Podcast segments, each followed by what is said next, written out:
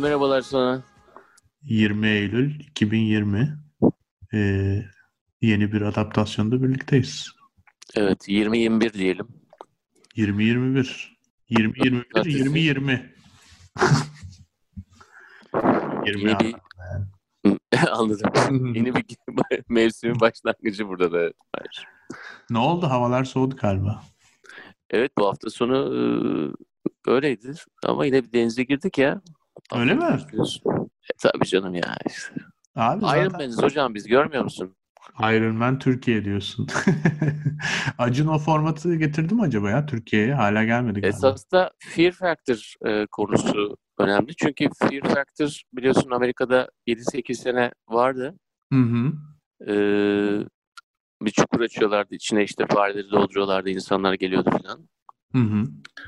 E, bunu sunan kişi de Joe Rogan'dı yani şu an e, podcast bayağı iyi giden Joe Rogan. Neyse evet. bu konuyu dile getirmem nedeni şu. E, bunun yapımcısı şu anda CNN'in başında olan adam. Fear Factor'ın Zucker. Hmm. Fear Factor'ın yapımcısı. E, biliyorsun CNN'de de çok uğraşıyorlar çünkü e, Zucker'ın da Trump'la olan uzun süre bir dostluğu var. Çırak programından beri. Hı hı. Yani CNN'in reytinglerini yükseltmek için 2015'ten beri e, Trump'ı e, işte ne yapıyordu? Bu adamın konuşması olacak. Dikkat dikkat konuşması oluyor. Biraz sonra konuşması bekleniyor falan gibi lanse ede ede son 5 senede adamı bu hale getirdiği konuşuluyor tabii. Fear Factor'da da çok fazla ileri gittiği konuşuluyordu. Artık fareler, timsahlar e, ne derdi? E, bunu söyleyeceğim yani çünkü yaptı bunu.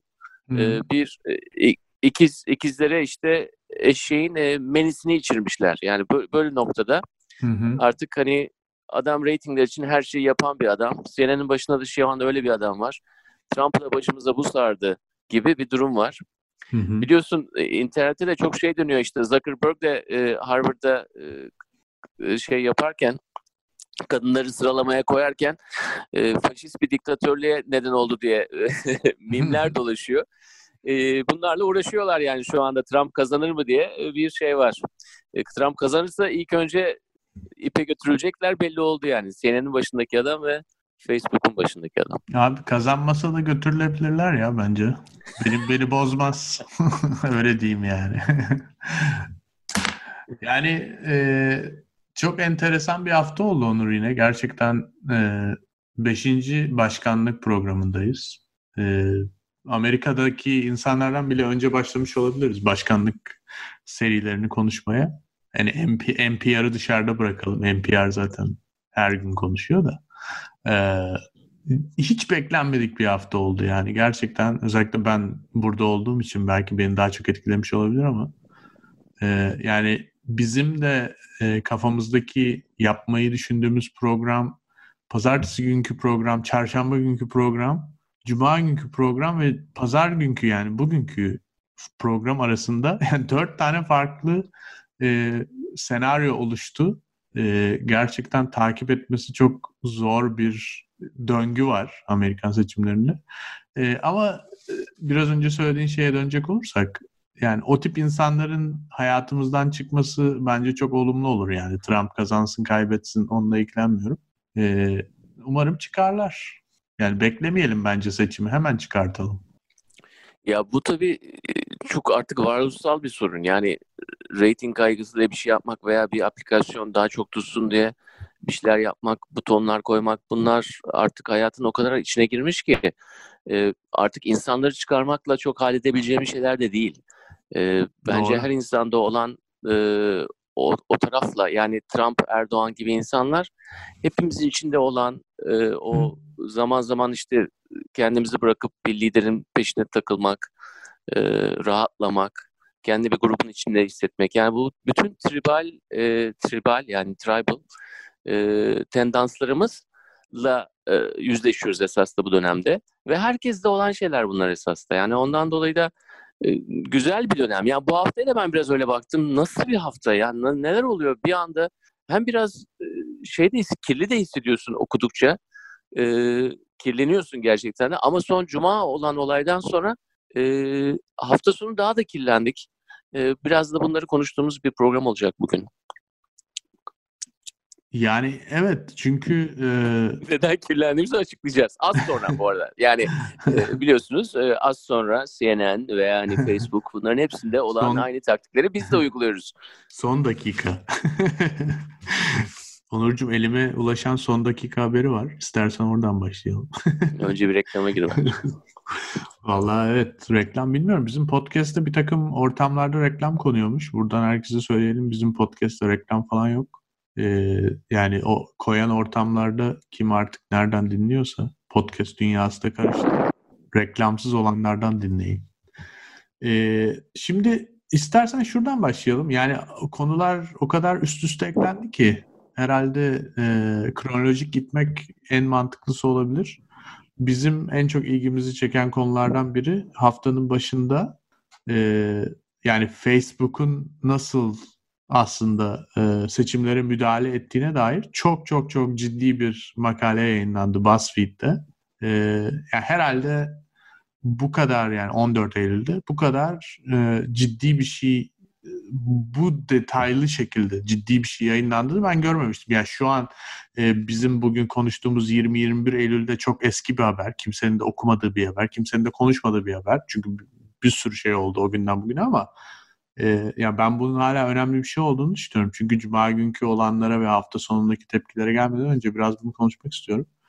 E, Facebook'ta bir tane veri bilimci, e, data scientist, Sophie Zhang, e, 6600 kelimelik bir tane not yazıyor e, ve bu notu BuzzFeed aracılığıyla detaylarını paylaşıyor kamuoyuyla. E, bu Sophie Zhang e, Facebook'ta bir departmanda çalışıyor. Bu departman genel olarak e, sahte hesapları ve e, işte botları, trolleri falan filan e, tespit etmeye çalışan bir departman. Yani benim anladığım kadarıyla ben sonuçta bu Sophie'nin işini bilmiyorum tam olarak ama birazcık bu işleri bilen bir insan olarak benim kafamda anladığım şey şu. Sophie ve ekibi e, şunu yapıyorlar Onur. E, bir ülkedeki Facebook kullanıcılarına bakıyorlar. Sonra kullanıcıları belli şekilde kategorilere ayırıyorlar. Yani diyorlar ki günde e, 20'den fazla post eden kullanıcılar günde 20'den fazla post eden kullanıcılar ama hepsi politik post eden yani bütün postları politik paylaşımları kullanıcılar ve bütün e, politik paylaşımı olan kullanıcıların içinde de sadece belli bir işte yani o ülkenin cumhurbaşkanına yönelik karşısında veya tarafında sadece bunları post eden kullanıcılar. Yani şöyle düşünürsek çok basit bir şekilde sen bir tane e, adaptasyonu destekleyen bir bot yazmak istesen ne post edersin? Sürekli o bot işte bir tane insan ismi buluruz ona. Değil mi? İşte mesela diyelim ki Ayşegül adaptasyon olsun ismi. O Ayşegül sürekli adaptasyon şöyle iyi yayın yaptı, böyle iyi yaptı. Onur şunu dedi, Mahir bunu dedi falan diye post ediyor. Bunları otomatik bir şekilde bulmayı amaçlayan bir departmanda çalışıyor Sophie. Ee, ve bu işi de anladığım kadarıyla iyi yapmış. Yani kendisi anladığım kadarıyla Asya kökenli bir Amerikalı. Ee, işine de sadık bir insan. Ee, ve bulduğu şeyler gerçekten çok inanılmaz. Çünkü işte Azerbaycan'dan Ukrayna'sına, İspanya'dan Brezilya'ya, Bolivya'dan Ek- Ekvador'a falan gibi böyle yani şey sonu gelmeyen Honduras vesaire diye giden uzunca bir listede bir ülkelerin e, içinde bir sürü e, Facebook'ta garip aktiviteler içinde olan hesap bulmuş. Ve bu hesapları da e, çeşitli formatlarda Facebook'a bildirmiş. Yani demiş ki işte mesela Ukrayna'daki seçimlerde seçimde işte başbakanın aleyhine ya da lehine post eden 20 bin tane aynı şeyi sürekli post eden 20 bin tane hesap buldum. Öbür tarafta 10 bin tane buldum falan filan. Ve Facebook ne yapmış sence? Ne yapmış? Hiçbir şey yapmamış. yani bunları bulmasına rağmen bu kız e, ve bunları rapor etmesine rağmen Facebook gerçekten hiçbir şey yapmamış. Bu seçimler olmuş bitmiş e, bir sürü ülkede cumhurbaşkanları, başbakanlar seçilmiş. Yani herhalde üstüne de bir bardak soğuk su içelim demiş Facebook. Bilmiyorum hiçbir şey dememiş yani bu kızın açıklaması. Peki ne oldu Mahir? Ne oluyor? Yani neden Honduras falan o ülkelerden bahsediyorsun? Ee, bunların hepsi Ruslar tarafından e, iş almış insanlar mı, gençler mi? Ben şöyle düşünüyorum. Yani bu tabii yani şimdi e, basit bir anlamda düşünürsek hani şey derler ya böyle e, yolsuzluğun, rüşvetin belgesi mi olur diye bir laf vardı ya Türkiye'de. e, hafızaları kazınmış olabilir Uğur Dündar Arena programında. Ya bazı bu tip bu tip illegal şeylerin e, belgesi de olmaz. Tabii ki sorumlusu da olmaz. Yani sen e, bir ülkede bir seçimde e, belli bir otoriterin ya da diktatörün yanında yer alacak bir şekilde bir kurgu içindeysen o tip haberler, ya, yalan yanlış haberler çıkartıp bunları sosyal network üzerinden, sosyal ağlar üzerinden dağıtıyorsan e, burada tabii ki yani bu işin sorumlusunu bulmak mümkün olmaz. Ama e, o zaman yani şunu sorayım. E, bu bahsedilen şey Sofi'nin bulduğu şey yani birçok ülkede bunun döndüğünü mü söylüyor? Birçok ülke seçimleri için mi dönüyor yoksa bazı ülke birçok için Hayır, birçok ülke için dönüyor. Ee, yani milyona yakın e, yasak yani milyona yas- yakın yasaklanması gereken hesaptan yani gerçek insan olmayan hesaptan bahsediliyor ve e, 10 milyonlarca paylaşım ve etkileşimden bahsediyor. Yani e, bir ülkenin sadece başka bir ülkeye müdahalesi değil. Burada gerçekten şöyle bir mantık var bence. Facebook bunu iş haline getirmiş. Yani e, sen gerçekten e, regülasyonları, uygulamaları, düzenlemeleri, e, sosyal ağ e, konusundaki yasaları e, yeterince detaylı ya da yeterince demokratik olmayan bir ülkedeysen, sen gerçekten bir seçimi kazanmak için e, her yol mübahtır diyen bir insansan, o zaman e, kullanacağın ürün Facebook olmalı. Yani benim anladığım bu. Buradan şunu çıkartıyor. Yani kendilerini bu tür buna müsait hale getiriyorlar. Evet. Yani çünkü sen bunu tespit ediyorsan senin şirketinde çalışan biri. Şimdi e, şöyle düşünelim. E, bir şirkette çalışıyorsun. O şirkette senin elemanlarından biri, sen patronsun, senin elemanlarından biri geliyor diyor ki bizim şirketin e, sattığı ürünlerin e, belli bir kısmını sokakta bazı adamlar var. Bunlar alıyorlar. Ee, başka bir şekilde insanlara daha farklı bir fiyata, pahalı bir fiyata satıyorlar.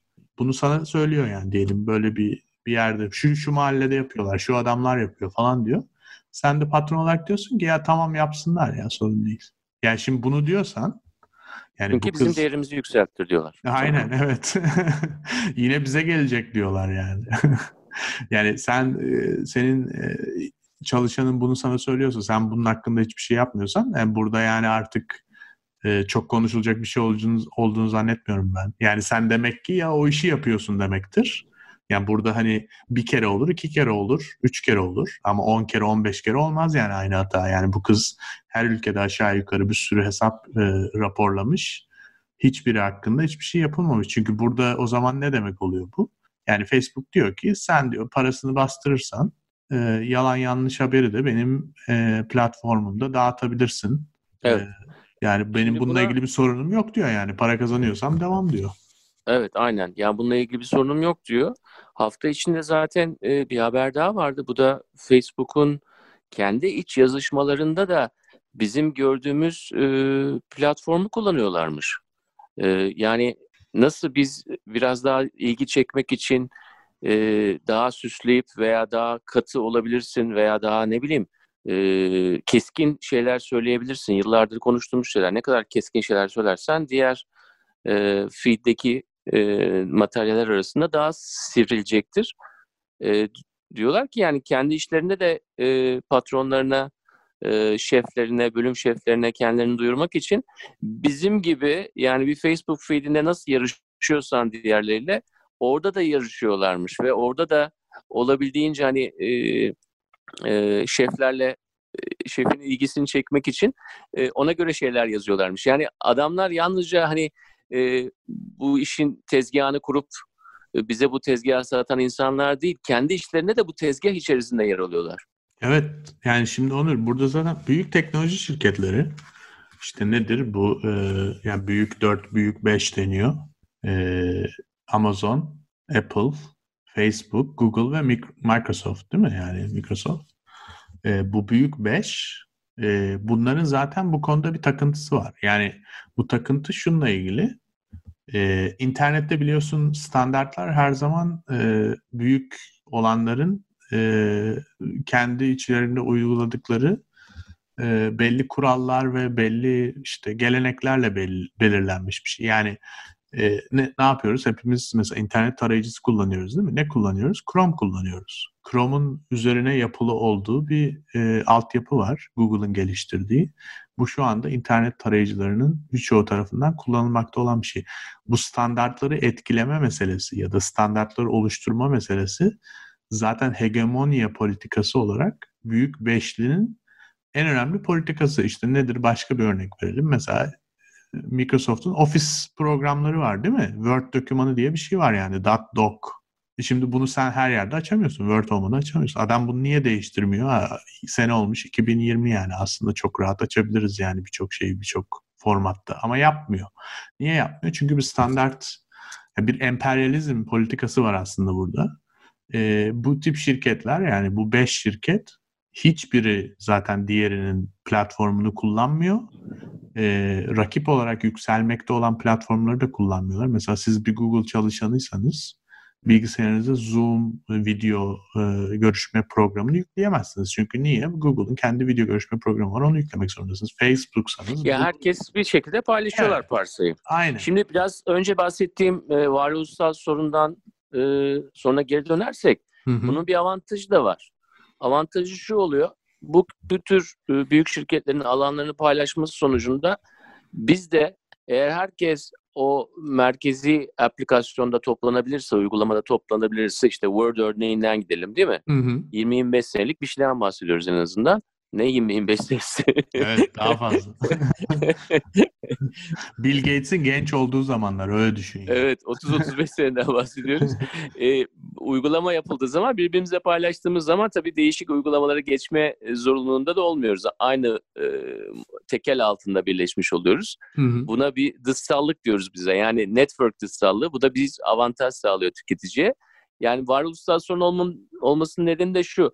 Bunun genelde neye sebep olabileceğini sen de farkındasın bir tüketici olarak ya da farkında olmalısın ama kullanmaya da devam ediyorsun çünkü senin de işine geliyor. Yani onların işine gelen şey aynı zamanda senin de işine geliyor.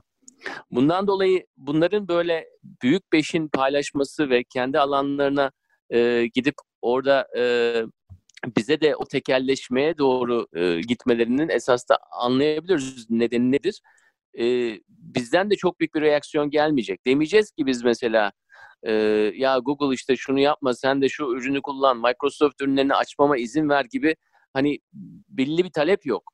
Evet. Yani bu bunun zaten olmaması aslında şu anki içinde bulunduğumuz bir sürü sorunun da temel sebebi.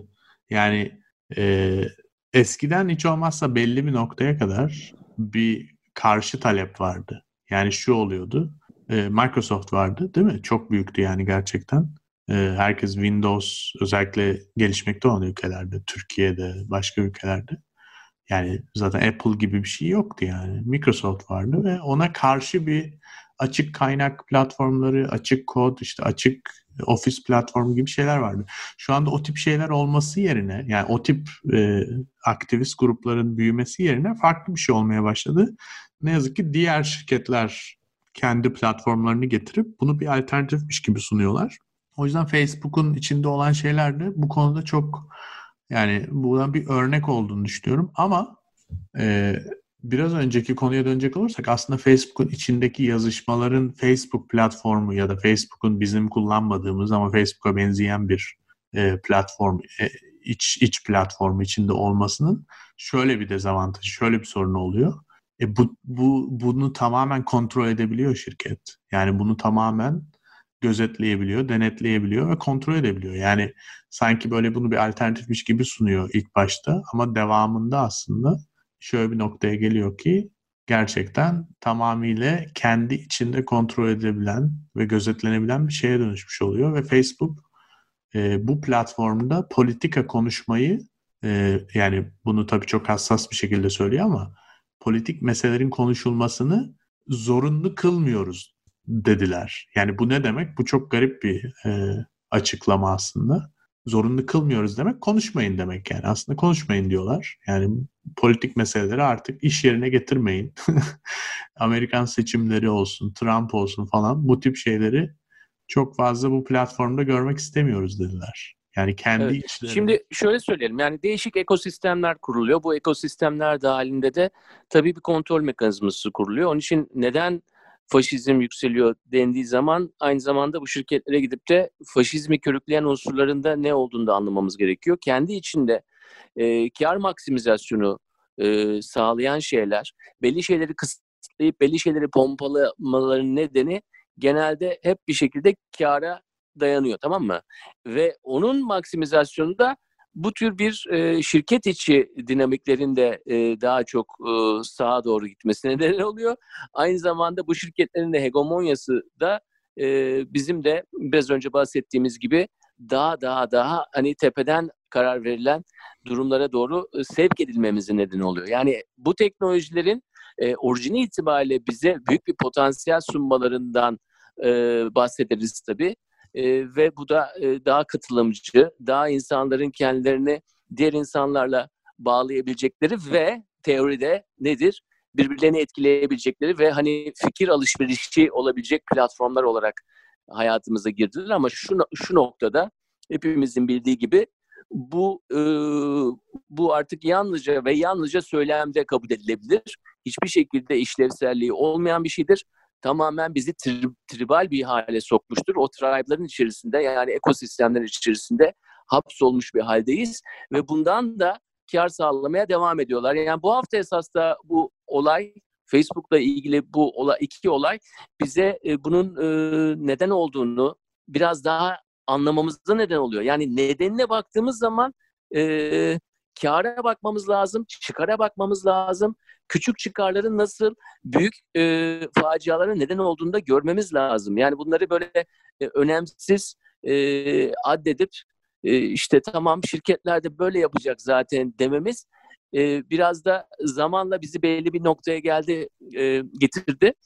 Ve yani kapitalizm eleştirisi 200 yıldır yapılıyor zaten. Bu yapılmaya da devam edecektir ama şu anda bulunduğumuz noktada kapitalizm eleştirisi getirdiğimiz zaman içerisinde teknoloji olması gerekiyor. Yani çünkü bize teknoloji kapitalizm içindeki delikleri çok iyi gösteren bir örnek olmaya başladı. Yani e... eskiden bunu şey olarak yaparken hani e, e, işçi hakları e, falan derken zamanında olması gereken zamanda daha çok çalışma tarafından girerken olaya artık girmemiz gereken yer de biraz daha e, tüketici tarafından olmaya başladı. Onun için de e, kapitalizm eleştirilerini okuduğumuz zaman artık gözünüze eski gelenler biraz daha e, hani yalnızca çalışma tarafından bakanlar. Ama eğer e, e daha bütünselli bir kapitalizm eleştirisinden bahsetmek istiyorsak içerisinde hem üreticiyi ki orada yani yüzyıllardır olan bir çalışma var hem de tüketiciyi barındıran bir şey olması lazım. Yani katılıyorum ama şu anda Facebook'un içinde bulunduğu durum yani bu senin anlattığın genel çerçeve çok doğru. Yani aslında eski kapitalistlerin yeni kapitalizmi eleştirmesi bence en sağlıklı şey. Yani e, o eleştirinin daha verimli olacağını düşünüyorum eski eleştirilerden ziyade.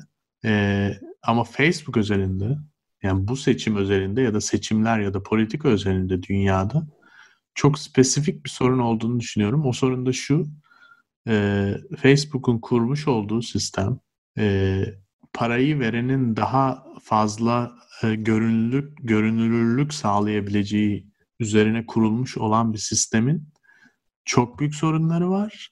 Bunun üstüne yani çünkü o noktada artık herhangi bir bilgiyi ya da herhangi bir dezenformasyonu yaymanın tamamıyla bir ürünleştirilmiş olması söz konusu. Ama bunun üzerine yani bu her platformda var. Yani Google'ın reklamlarında da var, Twitter'da da var. Yani kim çok fazla para veriyorsa senin göreceğin o reklam alanına ya da o işte sponsored posting yani sponsorlanmış bir paylaşıma herkes izin veriyor. Ama Facebook'un buradaki en önemli farklılığı iki tane farklılığı var. Birincisi diğer şirketler 2,5-3 milyara yaklaşan bir kitleye aynı ortamda sahip değiller hiçbir şirket. Yani bir anda 3 milyar kişinin zihnindeki şeyi parasını verebilirsen tabii ki değiştirmem mümkün değil başka bir ortamda. İkincisi de e, Facebook aktif olarak ben ne doğru ne yanlış, e, kim ırkçı kim değil, e, kim e, işte e, çevre e, konusunda duyarlı, kim duyarsız bunları girmem. E, bilim konusunda işte şey konusunda bir şeyde bulunmam, yorumda bulunmam. Parasını veren reklamını yapar arkadaş tarzında. Şimdi ben onu tamam onu anlıyorum ama şunu da söyleyeyim yani girmemesi e, seni bozmaz. Benim için en problematik evet. tarafı yani ben onu bir sorunsal olarak kabul etmiyorum illa. Yani hı hı. orada e, girip araya şu olsun, şu olmasın, şunu yapanlar sistemden atılsın, şunlar kalsın. Buradaki en büyük düzenlemenin ben o olduğunu düşünmüyorum. Benim buradaki sorunu en başından olan sorun ve biraz da tabii yani bu tür platformların genelde neyi e, sağmaya çalıştığının farkındayız. Neyin reklam, neyin e, ürün olduğu konusunda çok büyük bir ne var? Muallaklık var. Zaten bütün her şey onun üzerine ekmek yiyor. Biz ne yaptık? Network diye bir şeyden bahsettiğimiz zaman yani e, e, ABC, NBC, CBS, ondan sonra kablo kanalları, değil mi? Her ülkede olan ana kanallar. Bunların hı hı. hepsinde nedir? Reklam spotu var. Reklam spotu olduğu bellidir. Böyle bir ayrım vardır. Ama bu ayrımın da yeteri kadar para sağlamadığının farkındalar. Dijital olarak da zaten bunların hepsinin aşure edilmesi için çok imkan olduğu için birbirinin içerisine girmesinden dolayı pencere içerisine pencere ile doğmuş insanlarız biz. Yani hayatımız pencere içinde pencereyle geçti. Böyle bir durumda e, sağ tarafta reklamlar var. E, aman sol taraftaki her şey insanların içerikleri, sağ taraftaki her şey de reklamlar diye keskin sınırlarla ayırmak tabii ki bunların hiçbir zaman işine gelmedi.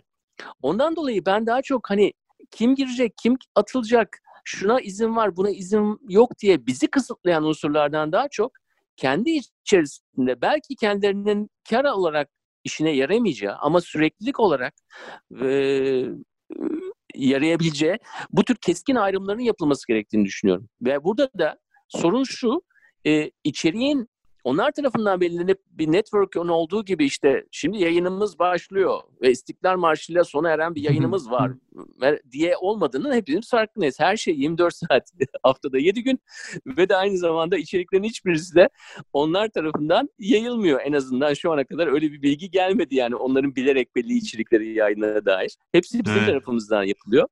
E, bundan o gün de gelebilir belki Mahir bilmiyorum. Yani e, yeteri ben. kadar para verirsen yani Facebook'ta çalışan arkadaşlar bu programı dinliyorlarsa şey yapmak isterlerse yani whistleblower olmak isterlerse whistleblower alırız programı. Türk arkadaşlar varsa. Ee, ya Onur bence söylediklerine katılıyorum. Senin böyle demeni de hiç yan, yadırgamıyorum yani. Sonuçta 10 senedir konuştuğumuz meseleler özgürlüğün tanımlanması bir şirketin e, tekeli altında neyin doğru neyin yanlış olduğunun e, tanımlanıyor olması çok sıkıntılı bir durum olur. Ama e, Facebook özelinde şöyle bir şey oluyor. En azından pratikte şöyle bir şey olduğunu keşfediyoruz artık. Bu tip bir ortamda yani şirketin ya da işte bir kurumun e, bile bile yani açıktan yanlış olduğunu bilse dahi müdahale etmediği durumlarda e, ortam öyle bir hale dönüşüyor ki e, tamamıyla e, bütün yani hem o bilgiyi üretenler hem de tüketenler e, belli bir echo chamber yani bir echo odası oluşturuyorlar. Ve bu oda artık kendi içinde iyice kaynamaya başlıyor. Yani bunu şu açıdan söylüyorum. Mesela Facebook'un e, üzerinde son süreler, son zamanlarda yapılan bir sürü araştırma var. Mesela bu haftaki araştırmalardan biri şu. Facebook'ta bu hafta ya da bugün en çok paylaşılan haber kaynakları. İşte bakıyorsun ilk 10 haber kaynağı. 3 tanesi Fox News, Fox News 3 tanesi Breitbart. Yani bilmeyenler için söyleyelim. Amerika'daki aslında birçok e, farklı yerden yasaklanmış olan e, aşırı Trump destekçisi ve aşırı sağcı bir haber kuruluşu. E, üç tanesi de Ben Shapiro denen bir adam. Yani Ben Shapiro da e, Amerika'da yaşayanlar bilirler. Yine aşırı sağ ve aşırı Trump destekçisi. Yani işte bu e, Amerikan establishment, Amerikan e, şeyini e, vesayetini ortadan kaldıracağız tarzında ama aslında çok da dişe dokunur bir şeyler paylaşmayan e, provokatif şeyler paylaşan bir adam. Şimdi 10 taneden 9'u bunlar olduğuna göre yani bunlar paylaşıldığına göre bu içerikleri üretenler ve tüketenler aslında tamamıyla artık bir şeye dönüşmüş yani orası. Aşırı sağcı bir paylaşım merkezine dönüşmüş oluyor. Bunun sebebi de çok normal çünkü gerçekten yani senin önüne böyle şeyler gelmeye başladıkça belli bir ortamda eğer ki sen bu tip şeylere teşne bir insan değilsen yani ortamı terk ediyorsun. Yani e, ben 2-3 program önce söylemiştim galiba hatırlamıyorum. Yani Amerika'da ne yazık ki şöyle bir durum var şu anda. İnsanlar belli bir kitle Facebook'ta olmadıkları için Amerikan seçimlerini çok farklı bir yerden görmeye çalışıyorlar. Yani işte Biden 7 puan önünde, 8 puan önünde, 10 puan önünde falan filan. Oysa ki orada milyonlarca insan var Facebook'ta ve bu bilgilerle kavruluyorlar yani her gün, her hafta.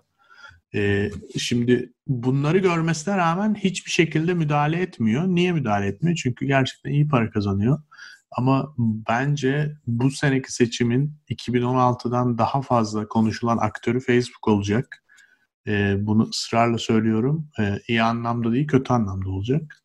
Ee, ve hiçbir şey yapmadığını görüyorum. İşte son dedi yani bir ay, üç hafta, iki hafta e, politik reklamları kaldıracağız falan. Ama politik reklamla çözülecek bir olay değil. Yani belli sayfaların paylaşımlarını mı kaldıracak acaba bilmiyorum yani ne yapmayı düşünüyor ama artık kendini öyle bir e, konumlandırmış durumda ki şirket çok büyük bir açmaz içinde yani bana sorarsan. Ya ben bunun e, ticari olarak da kötü bir şey olduğunu düşünüyorum yani. Yanlış bir karar. Evet yani bir çukurun içine gidiyor ve e, artık da kendi e, neyi temsil ettiğini ne olduğunu da kaybediyor yavaş yavaş. Ve bundan dolayı da diyorsun ki orta ve uzun vadede şirket içinde problem olacak diyorsun. Tersi olsa da Ama yani şey sonuçta yani. olacak olan şey şu yani oradan paraları e, toparlayıp toparlayıp ondan sonra başka bir yer açıp yani artık e, bir e, bu kadar elinde bu kadar çok platform olursa ve herhangi bir platformu çıktığı anda satın alma şansına sahipsen e, ana gemine karşı da daha hoyrat davranabiliyorsun. Yani amiral gemisi Facebook company'sinin e, şirketin Facebook olabilir ama vazgeçilmezi değil. Yani ondan vazgeçil Doğru. vazgeçilmezi değil. Onu kullanıp onu bir cash cow'a dönüştürüp e, ondan sonra oradan elde ettiğin nakiti e, çünkü oradan elde ettiği bir yılda elde ettiği nakitle e, zaten yani çeyrek e, 25 milyar dolar alabilir yani adam bun, bununla bir sürü şirket satın alabilir. Herhangi bir şeyi düşündüğümüz zaman artık 3 milyarlık bir e, kullanıcı sayısının e, yılda sana getirisi yani gerçekten 25-30 milyar dolardan bahsediyoruz biz şu anda. Çeyrek başına bu rakamdan bahsediyoruz. Yani rakamlar gerçekten çok büyük. Bu noktada şey dememiz lazım. Adamlar biz bunu yapalım yapalım yapalım. Ne kadar daha devam ettirebilirsek bu çocuğu da getirelim. Oradaki komisyonun önüne koyalım böyle şey gibi ne yapıyor işte gözlerine bir yere mi dikiyor? Sorulara cevap mı ver? Onu da bir robotik bir şekilde koyalım bunu. 2-3 çeyrek daha gitsin. E bunun zaten anlamı yani 3-5 yıl daha idare edebilirsek tamamdır yani biz zaten buradan e, Gerisi ee, Allah kerimdir. Gerisi yani evet bu sefer de hani 25-30 milyar değil bu sefer de 250-300 milyar dolardan bahsediyoruz. Yani, rak, yani bu rakamlar çok uçuk gelebilir ama rakamlar gerçekten böyle. Ee, Doğru. Ee, ve bununla da gidip de bambaşka bir şey açarız abi. Evet. Yani bu, bunu anlamamız lazım. Zaman satın alıyor bu insanlar. Anladın mı? Onlar da birçok şeyin farkında ama ne kadar daha fazla yapabilirsek, ne kadar daha sağabilirsek bu müthiş makineyi o, o zaman değişikliği yapalım diyor ve o değişikliği de kendi başına yapmayacaklar. Yani alacaksın bunları boğazlarından tutacaksın. Eğer bunu yapmazsan, yapmazsan diyeceksin tamam mı? Ya paranı ya canını. Ya paranı ya canını diyeceksin. e bunu yapmanın yöntemi de var yani. Sonuçta yani devletler na, yani nal toplamıyorlar. Devletler de bunu yapacaklar yani. Ya Onur seni beni bile şey regülasyoncu yapacaklar yani sonunda. Bu iş oraya gidiyor yani. yani e, tamam ikisi de illet yani hem devlet illet hem büyük şirketler illet ama en azından birbirini boğazlasınlar istiyorum ben. Doğru. Yani e, oradan nefes alacağım. Onlar birbirlerini boğazlayınca biz o zaman nefes alıyoruz. Ya ben bu buna inanıyorum. Doğru. Şimdi bu hafta bu Facebook haberleri çıkarken ki ben e, yine böyle biraz ortadan bir tahminde bulunayım. Bence bu Facebook haberleri de durmaz yani seçime kadar. Onu da söyleyeyim. E, Ee, bir yandan da geçen hafta biz e, Roger Stone'dan bahsetmiştik. Tutuklamalar olsun, işte efendime söyleyeyim bence Trump gitsin Nevada'daki herkesi tutuklatsın o gün falan. FBI'yi sokağa salsın evet falan evet söylemiştin. Ee, Evet. bunun e, bu anlatının daha yoğunlaşacağına dair bir takım sinyaller olduğunu düşünüyorum bu hafta. En önemlisi Trump'ın büyük oğlu Don Jr. e, bir tane tweet attı. Nashville e, belediye başkanı için. Demokrat belediye başkanı var Nashville'in. Nashville, Tennessee'nin e, en büyük şehri, en kalabalık şehri. E, neymiş efendim? İşte Nashville Belediye Başkanı Covid numaralarını yani e, sayılarını bilerek yanlış vermiş. Bu yüzden tutuklanmalıymış.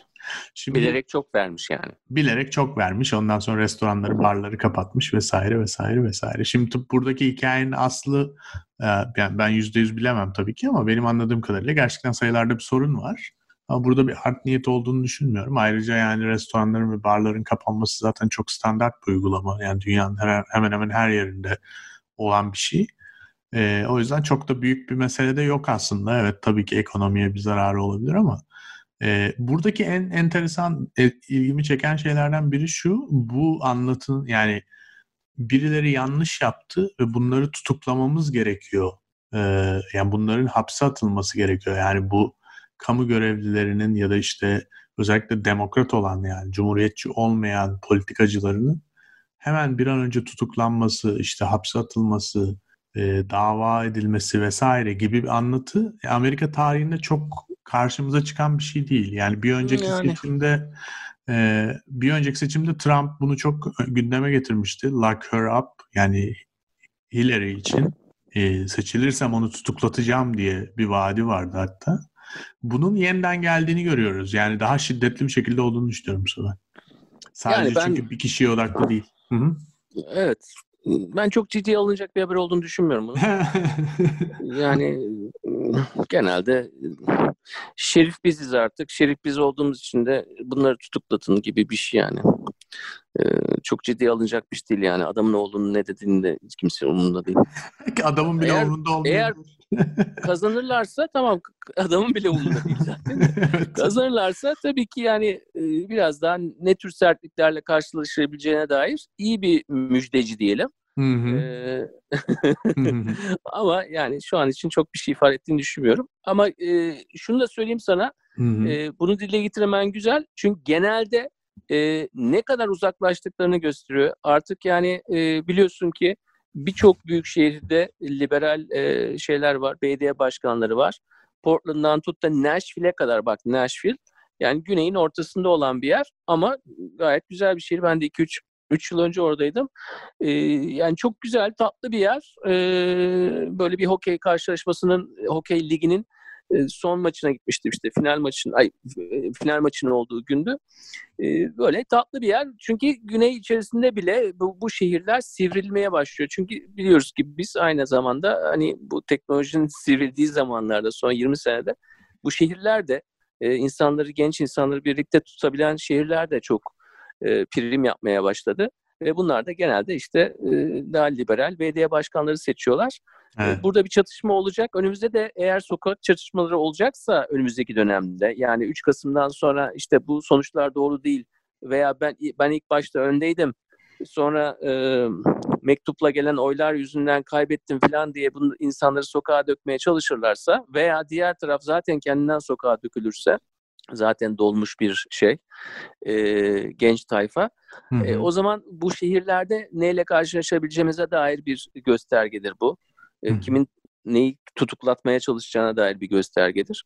E, o anlamda e, bizim aynı zamanda öngörümüz yani bu işin de 3 Kasım'da bitmeyeceğine dair bir öngörümüz var. Evet. Ama şunu söyleyeyim tabii e, yani spektrum çok büyük tabii. E, Trump her zaman şey yapacak. Yani Trump ne olursa olsun her zaman 3 Kasım'dan sonra her gün e, bu konuda e, şey yapacak. Yani ağlayacak, bir şeyler yapacak. Kazansa da kaybetse de Bence kazansa bile ağlayacak. Az farklı kazandım diye ağlayabilir yani. evet. popüler, popüler oylar. oyu almayacağı Evet. artık çünkü kesin yani de evet. popüler oyu almadığı için zaten ağlayacak. Orada da bir şey olduğunu söyleyecek falan. Ee, önümüzdeki günlerin ne gösterebileceğini bize e, gösteren bir haber. Aynen. Ama şunu da söyleyeyim yani bu, bu bütün bahsettiklerimizi eğer bir tane daha konudan bahsedeceksen onu da sık- sıkıştıralım. Çünkü hafta içi gerçekten de sıkı e-maillaştık. Ama e, ana konumuza da gelmek istiyorum. Ona da vakit kalsın istiyorum gerçekten. Tamam geleceğiz. Bunu sadece şunu bağlayayım. Ondan sonra ana konuyu çok güzel e, girişgahını yapacağım sana. E, Biden da aynı şekilde biliyorsun bir e, yüzlerce avukattan oluşan bir ekip kuruyormuş. Bu hafta o haber de çıktı. Buna karşılık olarak diyelim yani. Yani gerçekten şimdi bu hafta o kadar artık olay netleşti ki. Ya bu seçim kim kazanırsa kazansın, sonuç ne olursa olsun davasız, yani mahkemede biter, karakolda biter bu iş yani. Yani bu iş e, gerçekten karakola gitmeden bitmeyecek. O kesinleşmiş oldu. Çünkü Biden'ın ekibi de bu hafta açıklama yaptı. E, yüzden fazla avukattan oluşan bir ekiple seçim gezisine hazırlanıyorlar. E, ve yani bu herhalde bilmiyorum. Eminim bütün kampanyaların belki birazdan konuşuruz 2000 senesinde olan anlaşmazlıklar vesaire. E, yani bütün kampanyaların avukatları falan vardır ama benim anladığım kadarıyla bu başka bir boyut. Çünkü bir war room'dan bahsediliyor. Yani işte savaş odası dediğimiz e, gerçekten savaş zamanında olan odalar ya da büyük kampanyalar, büyük yarışlar sırasında kurulan odalardan Evet, bahsediyor. War Room tabii yani literatüre girmesinde e, modern zamanlarda literatüre girmesinin nedeni 92'deki e, Clinton seçimleridir. Hı hı. Clinton seçimlerinde de e, aynı Obama'nın e, yaptığı gibi e, 16 yıl sonra, sonra o da şöyle genç güzel bir ekip toplamıştı. E, ve işte başında da George Stephanopoulos vardı. Yani ABC'nin şu anda e, e, haberlerini sunan adam. E, Clinton'ın bir numaralı baş danışmanıydı. E, bir de Carney vardı. O da Güneyli bir adam. Yani bunlarla ilgili çok güzel de bir dokümenter var. E, e, zamanı olanların da izlemesini tavsiye ederim. Yani War Room eski gibi görünecek ama bu tür kampanyaları anlamak için ve Clinton'ın seçildiği zamanda perde arkasına bakması, bakmanız için de güzel bir belgesel gerçekten. Ee, evet iki tarafta e, şey yapıyor yani savaşa hazırlanıyor. Bunun farkındayız. Ama şimdi sen karakolda biter. Bu iş Hı hı. mahkemelik olur deyince biraz önceki ana konumuzun önemi zaten oradan e, ortaya Evet. çıkacak. Şimdi Çünkü karakolluk olur tamam ama mahkemelik olursa durum İş ne olacak? değişir. Biraz sonra konuşacağız. şimdi ben onu sana şöyle anlatayım olur. Cuma akşamı Bu girizgah mı? girizgah başlıyor. Süper. Cuma akşamı Williamsburg'e gittim. Biliyorsun bizim New York'ta e, yani Covid var ama herkes maskeyi takıyor artık işte dışarıda restoran falan. Zaten havalar da soğumaya başladı yavaş, yavaştan. Çok da soğumadan dışarıda ne kadar vakit geçirebilirsek yanımıza kârdır diyerek herkes e, akşam yemeğimi dışarıda yiyeyim, bir iki bira içeyim falan diye takılıyor. Şimdi e, biz bizim bulunduğumuz mahalle New York'u bilenler için anlatayım. E, şey Brooklyn'in batısında bir mahalle ve daha genel olarak işte orta üst düzey ailelerin olduğu yani tabii ki gece hayatının belli bir noktaya kadar olduğu ama çok da fazla olmadığı bir yer. E, Williamsburg dediğimiz mahalle hipsterlerin Mekke'si. E, gerçekten daha fazla gençlerin e, Amerika içinden ya da Avrupa'dan taşınmış olan bekarların gözde olduğu gözdesi olan bir mahalle. Ee, orada bir bira evine gittik Alman bira evine. Ee, bir iki arkadaşla birlikte. Yani gerçekten çok kalabalık. Yani ben e, çok fazla tabii tedirgin olmak istemiyorum Covid olayından ama e, full yani mekan. Ee, öyle bir yer. Neyse e, oturduk işte söyledik Alman biralarımızı vesaire falan filan. Ondan sonra bir, bir buçuk saat sonra akşam böyle saat dokuz, dokuz buçuk gibi bir tane arkadaşımız masadaki arkadaşlar dedi RBG ölmüş birden. Ee, telefona baktı yani haber gelmiş herhalde telefona. Ondan sonra bütün o bardaki insanlar Onur inanır mısın? Herkes birden böyle RBG, RBG, RBG falan. Bütün bar böyle bunu konuşuyor yani. Gerçekten şeylerde masalarda falan duyuyorsun. Ee, ve o gece yani gerçekten bardan ayrılıp eve yürürken yani işte arabaya yürürken vesaire insanların yüzünde e, o ifadeyi en son 2016 senesinde gördüğümü hatırlıyorum. Seçim günü. E, çok net hatırlıyorum. Sabah metroya binmiştim çünkü işe gitmek için. Milletin yüzünden düşen böyle bin parçaydı yani. Hiç öyle bir şey görmemiştim New York'ta daha önce. Ve cuma gecesi çok benzer bir şeyi gördüm. Yani insanlar gerçekten çok e, hayattan hoşnutsuz bir ifade vardı yüzlerinde. E, bilmeyenler için söyleyelim. RBG dediğimiz insan e, Ruth e, Ginsburg e, kendisi. Özette yazıyor zaten. Neyde yazıyor? Özette yazıyor. Ha öyle mi? İyi özette yazıyor. Şunu söyleyeyim. İlk önce çok güzel bir hikaye. evet. Ee, bize yani e, diyorsun ki 4 yıl önce Trump'ın kazandığı belli olduktan sonraki sabahta metroda gördüğüm yüz ifadelerini en hipster barında bira evinde bir anda yüksek mahkemenin yargıcı öldüğü zaman da gördüm 4 yıl sonra. Aynen. Yani yüzler düşmüş yani. Yani 4 senede onu görmedim onu sana söyleyeyim. Ya Trump bu kadar şey yaptı. İşte ne oldu? Mazlum ben oldu, Covid oldu, o oldu, bu oldu. İşte yok transatlantikti, bilmem neydi. Border'da çocukları hapse attı. Yani Trump'ın milyonlarca hikayesi oldu yani 4 sene içinde. Ama ya kazandığı zaman bir onu gördüm. Bir de cuma akşamı gördüm. Yani belki seçimi kaybetse bile demokratlar öyle olmayacak. Ama cuma akşamı gerçekten insanların yüzünden düşen bir parçaydı yani. Onu gördüm ve... Çok güzel bir hikaye. Yani biz neredeyse orada hissettim kendimi. ee, ve e, ilginçtir tabii. Brooklyn'li bir kadın. Evet. Ee, Brooklyn'de doğmuş ve büyümüş. Ve e, 1950 yılında e, şeyden mezun olduktan sonra da e, liseden mezun olduktan sonra oradan ayrılmış belki ama e, yine hep dönmüş işte Kolombiya'da e, hocalık yapmış. E, öyle yani hep New York'la ve Brooklyn'le ilişkisi devam etmiş. Okulda da Kiki diyorlarmış bu kadına. Şimdi e, Cuomo da heykelini dikeceğiz dedi bu arada onu da ekleyeyim de. Dik, diker ama diker. Evet. E, ya, o kadar çok şey söylenebilir ki bu kadın hakkında. Yani en önemlilerinden bir tanesini söyleyelim. Evet Brooklyn'li, evet e, bir yüksek yargıç ama aynı zamanda müthiş bir meme haline geldi ya. Yani ölmeden Evet. önce de e, gençler yani Y ve Z Y ve biraz da Z bu kadını çok sahiplendi. Ne Evet. oldu da bu kadını sahiplendi? Neden önemli dediğimiz zaman bir şekilde biraz önce senin bahsettiğin şeye giriyoruz. Milyonlarca genç içinde bir kaleydi o. evet. Minnacık bir şey tamam mı? Böyle boynu da bükük zaten. Minnacık bir şey. Acayip yavaş konuşuyor. Dakikada beş kelime falan konuşuyor. Yani beni çıldırtır yani. Boğazlayacağım tiplerden bir tanesi. Ama söyledikleri dolu dolu. Dinliyorsun da. Ee, ve e, kadın da aynı zamanda büyük ihtimalle dünya tarihindeki en önemli feministlerden bir tanesi.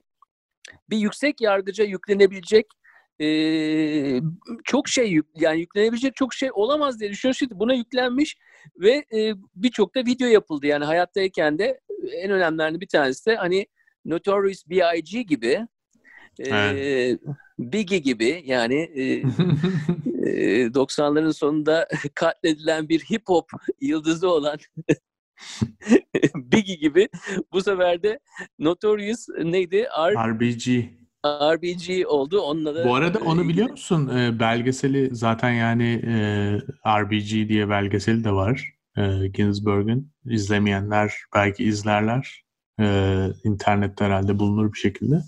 E, orada da var zannediyorum bu kayıt. Yani ben çok videosunu izlediğim için tam olarak nerede söylediğini hatırlamıyorum ama e, ona soruyorlar. Notorious B.I.G. ile e, yani ona referansla Notorious RBG deniyor sana ne ne düşünüyorsun diyorlar. Yani sonuçta kadın ya kadın sonuçta yüksek mahkemede Anayasa Mahkemesi'nde yargıç. E, yani tabii Ne ki diyor cevap olarak? Biggie'yi de çok seviyoruz ama o da Brooklyn'li bir rapper yani. Yani arada belli bir fark var. Diyor ki Abi, iki, bilmiyorum. ikimiz de Brooklyn'deniz diyor. Bence çok güzel bir benzetme olmuş diyor. yani bu yüzden çok seviliyor aslında kadın bence. Çok şey bir kadın aslında. Matrak bir kadın yani Türkçe tabiriyle. Evet evet matrak bir de tabii hani e, bir de başka bir soru soruyorlar kadına. Bu hafta sonu zaten bu tür anekdotlar çok dolaşmaya başladı. O da e, yüksek mahkemede işte şu an e, üç tane kadın yargıç var.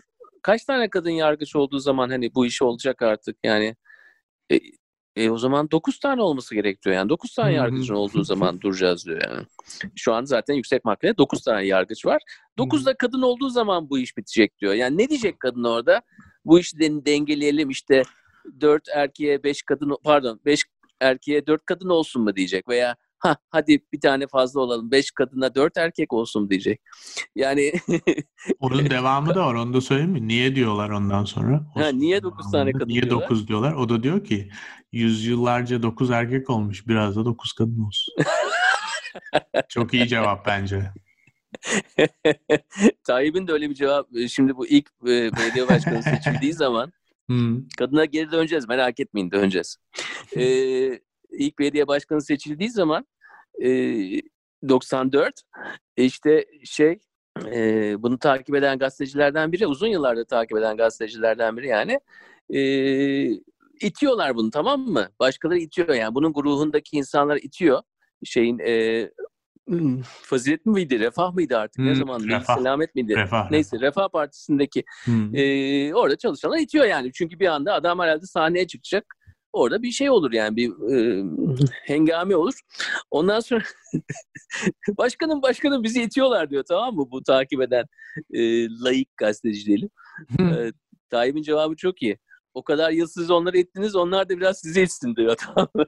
Aynen. Abi yani e, şimdi kadının cevabını da anlıyorum. Yani e, şöyle söyleyeyim. E, iyi feministler önemli. İyi feministler çünkü yani hem e, ileri götürmek için bizi yani böyle şey yapıyorlar. Adım adım gitmek yerine daha böyle büyük büyük adımlar atılıyor ya. O büyük adımları ben e, şey yapıyorum destekliyorum. Ve bu yalnızca benim feminist demem gerekmiyor. Herkes bunu söylüyor. Gloria Steinem'ın da zaten onu en büyük feministlerden biri olarak tanımlıyor da düşünüyorum. Çok çok bir araya geliyorlardı. Obama'nın da büyük dostu. Şimdi şunu söyleyeyim ben. E, bu kadının ölümü ve aynı zamanda e, verdiği kararlar açısından da önemli. Yani tamam feministlik dedik, liberallik dedik ama Amerika'yı bölen en önemli unsurlardan bir tanesi kürtaj biliyorsun.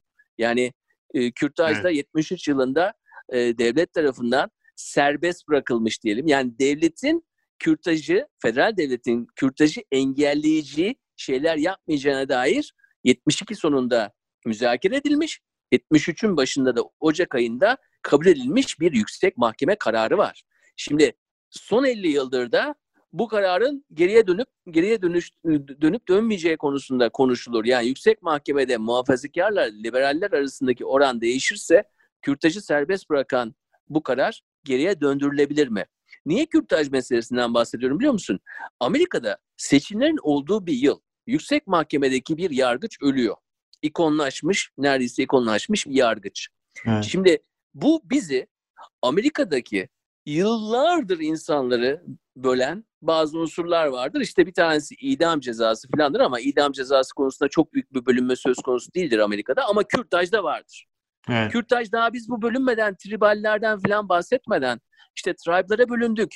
E, echo chamber'lardayız. Birbirimizi görmüyoruz. Birbirimizin hiçbir yorumunu görmüyoruz. Tamamen ayrı kamplardayız diyoruz ya.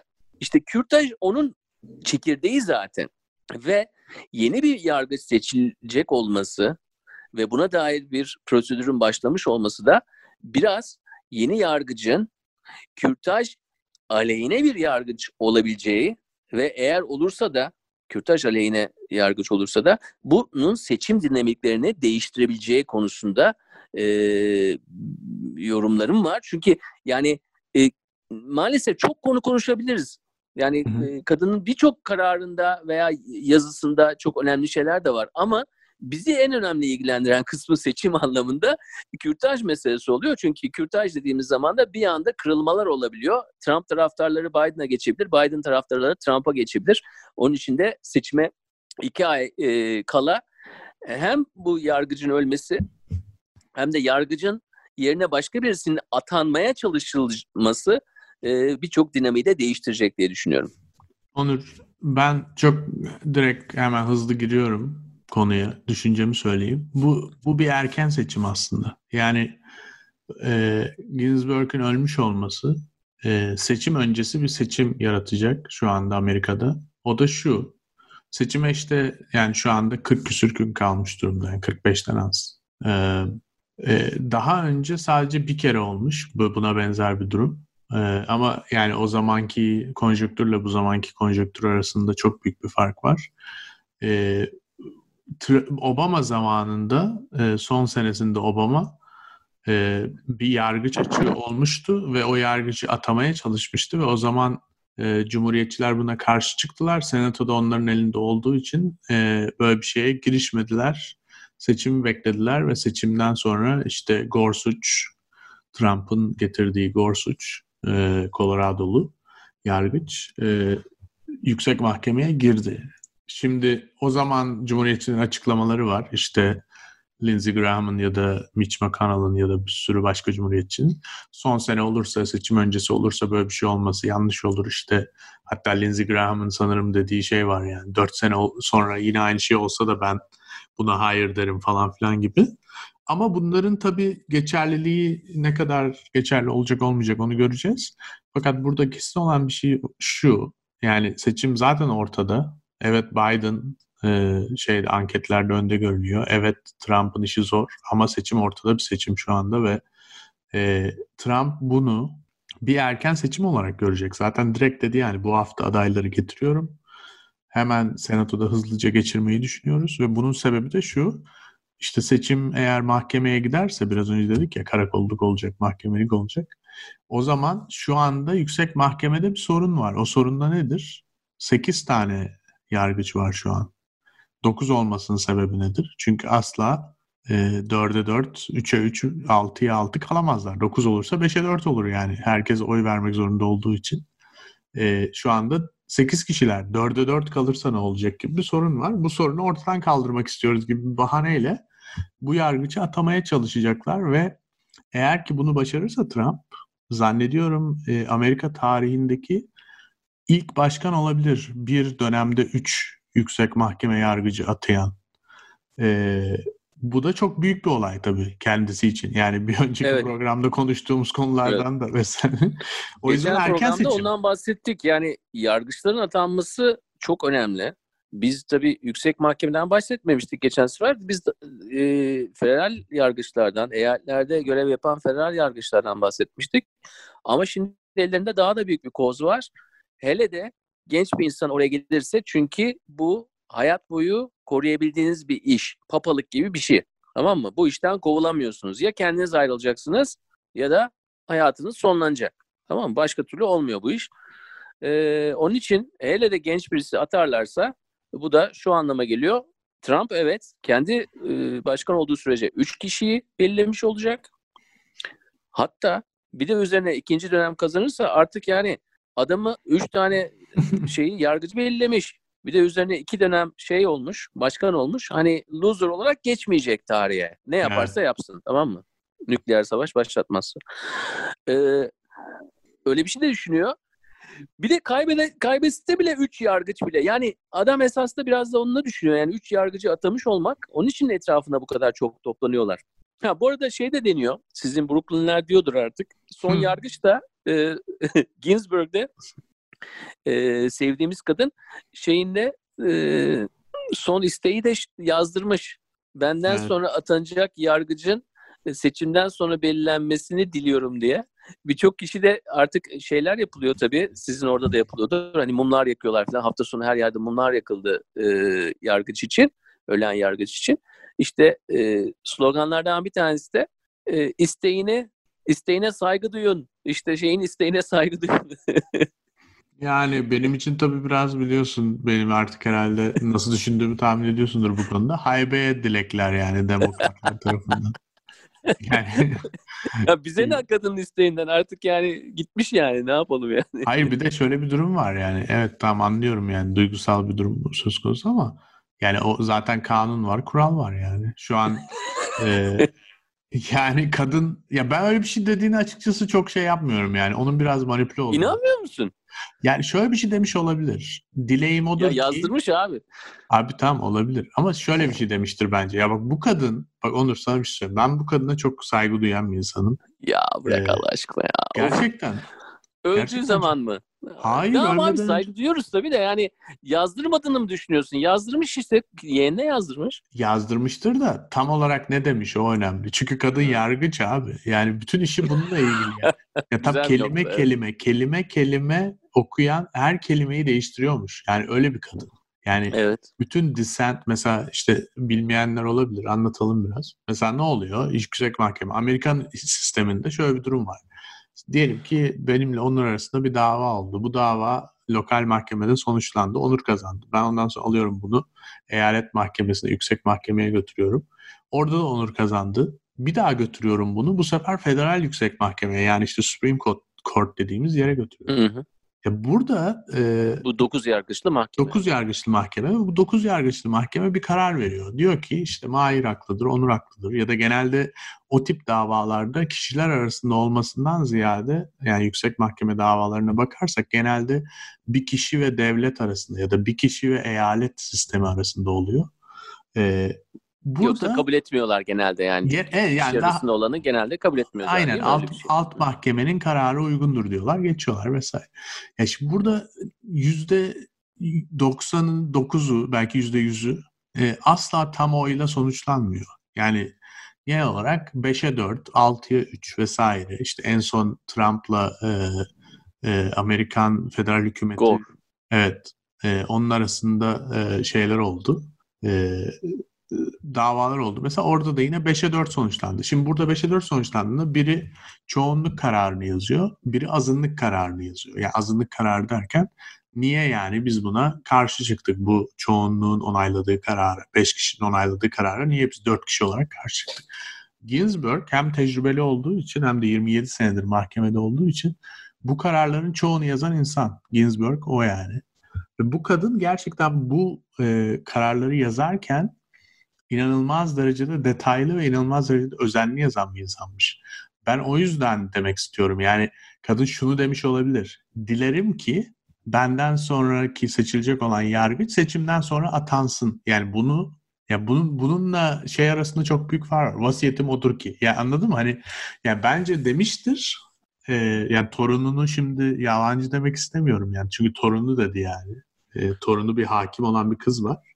O söyledi. Ee, ama e, nasıl dediği önemli yani. Onu demek istiyorum anladın mı? Yani ya kadın tamam işte yani istemiyor. birini. istemiyor tabii istemiyor abi. Niye istesin? Ya niye istesin yani? O da rolünün farkında yani ve e, iflah olmaz bir liberal ve bu Evet. konuda da e, hiçbir şekilde özür dilememiş yani E, ve e, bu da çok güzel yani işimize yarayan bir şey yani sonuçta. Bence Ama de. şunu da söyleyeyim. Kanun var, kural var dedin. Bir de e, olay teamüle geliyor. Teamül Evet. nedir? Şimdi Amerika'da e, bu konuda e, son 4 sene teamüller konusunda müthiş bir kasırga yaşadık biz. Amerikalılar aynı Türkiye'de olduğu gibi e, neye uğradıklarını şaşırdılar. Hele de yani şeyler, e, elitler diyelim. E, bizim laiklerimiz onların elitleri. Çok hoşuma gidiyor bu e, kaba kaba ama hani gerçeğe dokunan e, şeyler karşılaştırmalar hoşuma gidiyor.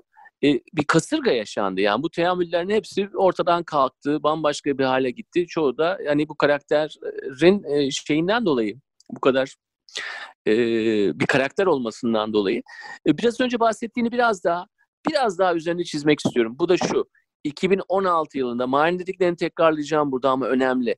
2016 yılında Obama'nın son yılıydı. Seçimlerden önceki yılda bir e, mahkeme üyesi ayrılmaya karar verdi ve ondan sonra ne oldu?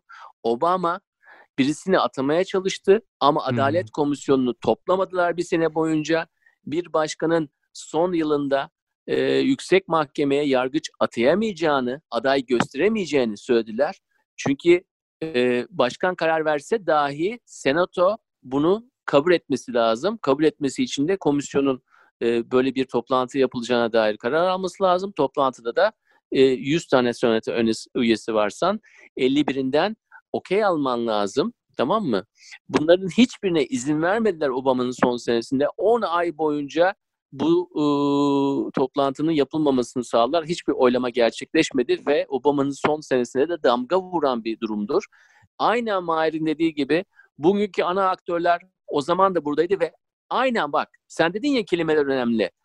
Kelimeler değil kelimelerine bunu söylediler. Böyle bir şeye izin vermiyoruz. Son senesinde bir başkan bunu yapmamalı ve başka zaman olsa da biz bunu savunacağız dediler.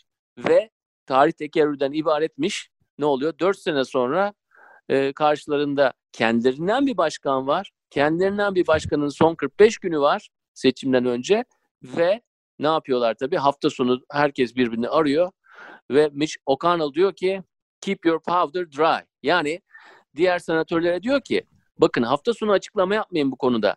Toplanıp toplanmayacağımıza veya yeni bir aday olup olmayacağına dair herkes tuzu kuru olsun yani. Bak tuzu kuru kalın. Keep your powder dry. Çünkü biz bu işi yapacağız. Birisini aday olarak göstereceğiz ve kabul edeceğiz. Eğer siz şu andan hafta sonu çok erkenden açıklama yaparsanız kıçınız açıkta kalır. Siz de bu açıklamanın, e, siz de bunun içerisinde olacaksınız. Olmazsanız diye resmen bir şekilde tehdit ediyor yani. Aynen. Ee, şimdi bu burası güzel bir nokta. Burada birazcık daha kalıp bunu detaylı konuşabiliriz. Ee, yani Mitch McConnell gerçekten şu anda Senato'nun lideri. Ee, senin de açıkladığın gibi kısa bir şekilde Senato'nun çoğunluğuna ihtiyaç var bu adayın onaylanması için ama daha önce Adalet Komisyonu'nun bunu başlatması gerekiyor. Ee, Adalet Komisyonu'nda Lindsey Graham var. Ee, Güney Carolina eyaletinden olan senatör. Onun başkanı. Demokratlardan da güçlü olarak Cory Booker var New Jersey eyaletinden senatör. Şimdi bunların hepsi e, öyle ya da böyle bu şekilde konuştular biraz. Hani ilk beyanatları verdiler bu olay olduktan sonra. Görünen o ki yani şu an anladığımız tabloya göre Adalet Komisyonu bu işi başlatacak. Yani Trump zaten kesinlikle ben haftaya adaylarımı e, gönderiyorum dedi. E, ve de bir kadın aday olacağını söyledi. Yani kadın olsa yakışır falan yani kendi üslubuyla. E, bu duruma bir kadın aday yakışır diyerek e, adayımı göndereceğim dedi. E, gönderdiğinde Adalet Komisyonu'na geçmesi gerekiyor. Daha sonra Senato tarafından onaylanması gerekiyor. Şimdi burada kritik olan şey e, demokratların herhalde hiçbirinin buna okey demeyeceği düşünülüyor. E, ama cumhuriyetçilerden kim okey diyecek ya da demeyecek. E, burada iki tane önemli insan bu hafta sonu e, senatör e, cumhuriyetçilerden buna onay vermeyeceklerini yani daha doğrusu böyle bir oylamaya girmeyeceklerini böyle bir oylamada oy kullanmayacaklarını söylediler. Birisi Maine'den diğeri de e, Alaska'dan. E, Şimdi bir dakika orada kız... bir düzeltme yapmam lazım. Evet. Alaska'dan olan kişi. Ginsburg ölmeden önce bunu söyledi. Şimdi yani, tekrar söyledi. Bugün söyledi. Ha, şimdi tekrar söyledi. Evet sen uyurken oldu. ya işte ya bu saat farkı olmuyor ya. Olmuyor yani. Yetişemiyorum. Tekrar. Ya, bu, dedi. Bu, haksız, haksız rekabet hocam. evet. Ee, bu pazar günü... İkisi de kadın bu arada. Aynen ikisi de kadın. Ee, dedi ki ölmeden önce oldu. Ee, sadly what was then a hypothetical is now our reality but my position has not changed.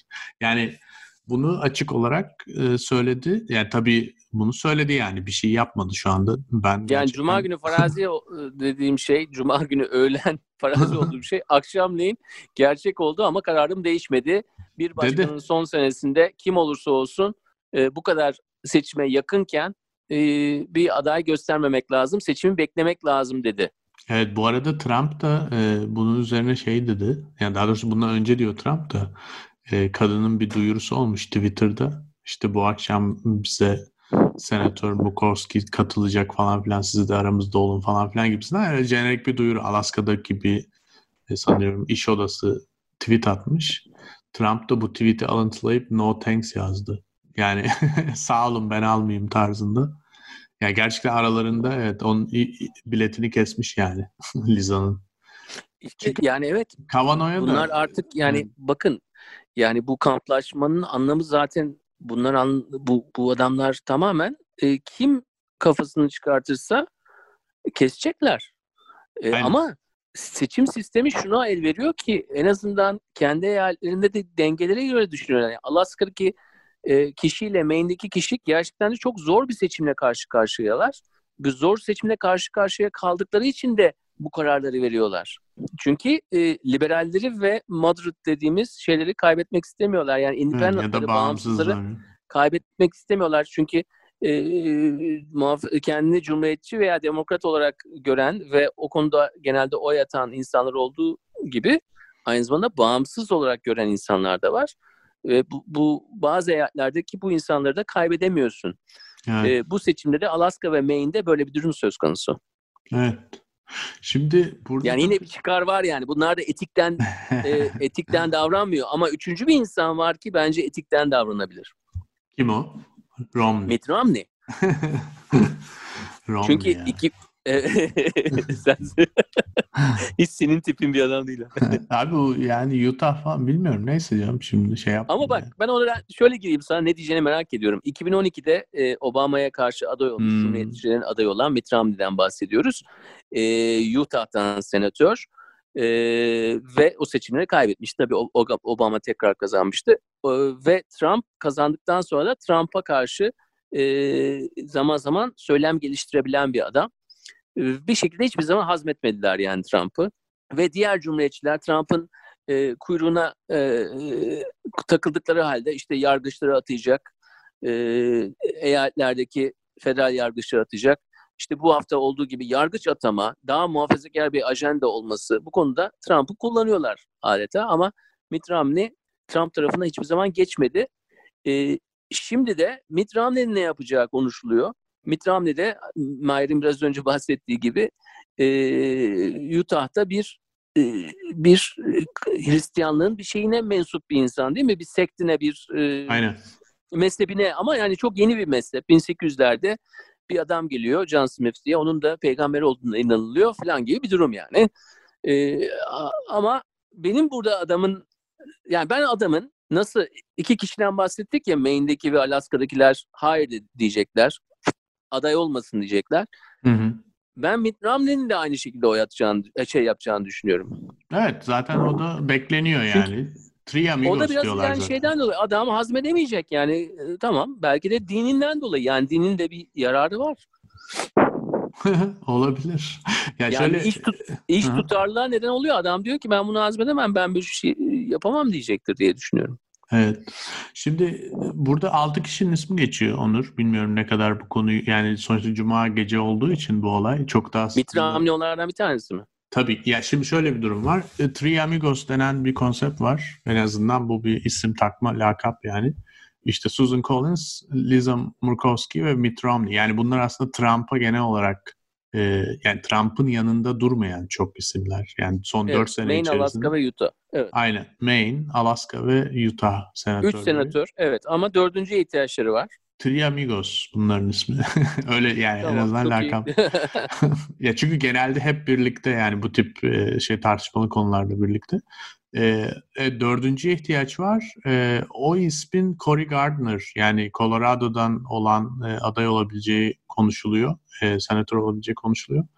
E, yani bunun yanında işte Arizona var, North Carolina var. E, bu tip insanların e, tam olarak yani %100 Trump'ın yanında olup bu tip bir şeyi destekleyebilecek. Çünkü bu aslında Arizona ve North Carolina'da da biraz önce senin söylediğin şey çok önemli bu arada.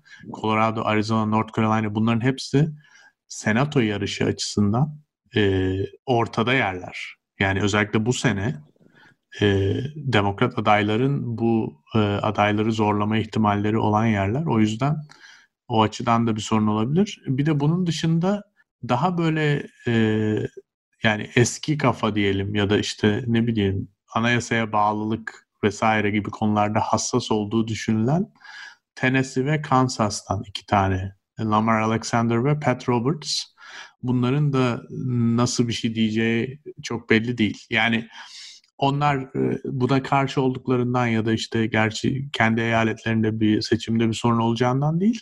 Hani bir noktada belki acaba anayasaya olan ya da işte e, kurumlara teamülleri olan bağlılıkları yüzünden belki buna karşı çıkabilirler gibi bir düşünce var. E, Veya hafta- 4 sene önce söylediklerini yutmamak için. Yani herhalde teamül, Yani o- teamül kanun, yasa, e, parti filandan herhalde en önemli şey 4 sene önce söylediğin şeyi yutmamaktır. Yani sözünün olmaktır. yani Bilmiyorum. Bu mu es- Evet. eski kafalık buysa bu adamlar da herhalde eski kafalık bu, bu buna göre davransınlar. Şimdi evet. yani birkaç Hı. şey senin dediklerini tekrarlayayım. Bir, matematik şöyle 47-53. 53 tane cumhuriyetçi senatör var. 47 tane demokrat var tamam mı? Demokratların hiçbiri e, lehte oy atmayacak. Evet. E, ama cumhuriyetçilerden kaç tanesini koparabileceklerine bakıyorlar şu anda. Ve burada da koparım nedenlerinden bir tanesi de senatörlerin kendileri de adaylık yarışında birçoğu. Değil mi? Evet, aynen öyle. Yani ya Trump çünkü, değil sadece mesela. yalnızca Trump değil, Kasım 3'te aynı zamanda senatörler de seçilecek. Ondan dolayı da onu da düşünmek zorundalar. Ee, ve e, bu olurken de biraz önce bahsettiğimiz gibi 6-7 tane isim dolaşıyor. Çeşitli neden, nedenlerle bu adaylık sürecinde lehte oy atmamaları mümkün olan adaylar. Bir de şunu söyleyelim. Eğer yalnızca 3 kişi kalırsa, Three Amigos'la kalırsa olay 50 50 e, yine oluyor. yetmiyor. Çünkü 50-50 olduğu zaman 50-50 olduğu zaman da başkan yardımcısı Mike Pence giriyor ve o atıyor. Tiebreaker oluyor. Evet yani beraberlikte başkan yardımcısının oy hakkı doğuyor. Normalde oy hakkı yok senatoda. Ee, Trump'ın başkan yardımcısının ama böyle durumlarda 50-50 Pence hayır diyormuş. Ne olur? Ne dersin? Olur mu öyle bir şey? Pence diyormuş ki ben hayır diyorum. Abi adam bak dediği kadar Hristiyansa eğer dediği ha, kadar herhangi delikanlıysa şey olsa, diyorsun. ha? delikanlıysa. eğer delikanlı olsaydı bir tane doğru düz bir tane kemiği olsaydı vücudunda bir tane olsaydı böyle durumda evet yapması gereken o olur. Ama bunların hepsi için esas da evet. e, dinmiş, Hristiyanlıkmış, bilmem neymiş bunların hepsinin tek anlamı var. Ne, ne anlamı var? Neyse o. Anlamını sonra konuşuruz. Bence yok. Tek anlamı bile yok. Yani ben bu adam hakkındaki teorimi söyledim. Bu adamlar evet, zaten biliyorum. kaos istiyorlar. Tamam mı? Kaos istiyorlar. Ondan sonra tekrar yeniden kurulacak diye inanan insanlar. Hayat dilimleri boyunca e, son son günlerimize yaklaştığımızda inanan insanlar. Yani şimdi ben evet. bunlardan değil Şimdi, kemik şey bile bulamam ben bunlarda. Kıkırdak bile yok diyorsun. Kıkırdak bile yok bunlar. o Ama zaman dediğim gibi yani Mitt Romney'i orada ayrı koyuyorum. Çünkü adamı tanıyorum. Massachusetts'in de valisiydi ben oradayken. Hmm. Ee, bizim gibi liberal bir eyaletten de seçilmesinin bir nedeni vardı yani. Adamda da e, bir iş tutarlılık görüyorum ya. Ben Var var yok. Ee, yani şeyde de attı zaten. Impeachment'ta da Trump'ın görevden alınmasında da tek tek başına şey verdi yani. Durum şu, eğer böyle bir durumda mesela lehte atılması gerekiyor ki olay. E, mesela yargı seçimlerinde galiba şey yapamıyorsun. E, yani oylamaya katılmama diye bir şey yapabiliyorsun herhalde ama ya 50'nin üzerinde oy olması gerekiyor lehte olarak. Aynen evet. Yani, Benim de bildiğim o. Çünkü yani, bu bir confirmation trial. Yani Aynen. başkanın seçimini tasdikleme olduğu için Hı-hı. hani e, 50'nin üzerinde oyla tasdikleniyor. Hı hı. Yani 51 olması lazım ya. 51'de. 51'de. Şimdi e, yani bu konu zaten önümüzdeki günlerde netleşir. Muhtemelen haftaya bir daha geri döneriz. Neler oluyor bilmiyorum ama e, bir de şundan bahsedelim istersen Onur. Yine çok yani e, biraz tartışmalı, spekülatif olabilir ama Trump'ın dediklerinden yola çıkarak yani gerçekten dün akşam söyledikleri ve bugün attığı tweetlerden yola çıkarak bu adayın bir kadın olacağı konusunda evet. ciddi bir e, düşünce evet. var. Bu kesin, kadının kesin kadın evet. Kadın evet. kesin öyle öyle düşünüyor. Ee, evet. Ve en çok öne çıkan isim de Amy Coney Barrett. Evet. Ee, Katolik. O, Katolik oldukça genç yaşta ve oldukça muhafazakar bir e, e, yargıç 48 yaşında e, ve çok ciddi bir e, yani tutucu bir yargıç olduğu söyleniyor ve e, daha önce verdiği beyanatlarda işte e, hayat ana rahminde başlar tarzında ya da işte hayat döllenmede başlar tarzında şeyleri var, beyanatları var. Bu açıdan da Trump'ın onu aday gösterme ihtimalinin çok yüksek olduğu düşünülüyor. Bilmiyorum evet. katılır mısın? Katılırım. Yani ben bu arada yani yani kürtajı savunan bir insanla hani ben bana çok garip gelmiyor mesela bunu savunmak. Hı hı. Ee, Karşılığı. Hani, evet evet hani hı hı. bazı derler ya karşılıklara saygı duyuyorum. Bu konuda evet saygı duyuyorum gerçekten. Hı hı. Ama tabii bütün kararların bunun üzerine alınması, insanların seçilmesinde kürtajın bu kadar belirleyici olması zaten o toplumun sakatlığını gösteren şeydir o.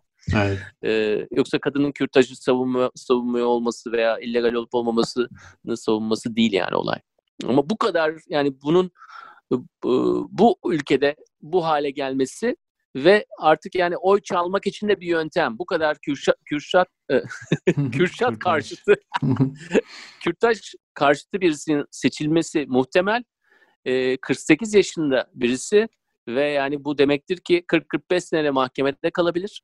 Onun için bakın çok önemli bir andan bahsediyoruz tarihte. Çünkü 2015 yılında baş yargıç seçilmişti John Roberts. Hı hı. Bir önceki e, başkandan sonra baş yargıç seçilmesinde de yaşı çok önemliydi. Çünkü hı hı. çok genç bir yaşta seçildi. Yani o baş yargıç olmaya devam ediyor.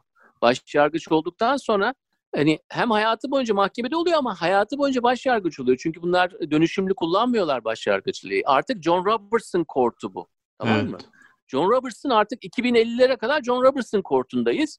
John Robertson kortunda bir de işte e, Indianalı bir tane Notre Dame'dan e, Katolik e, şey bulursak, yargıç bulursak Kürşat e, Kürtaş karşıtı.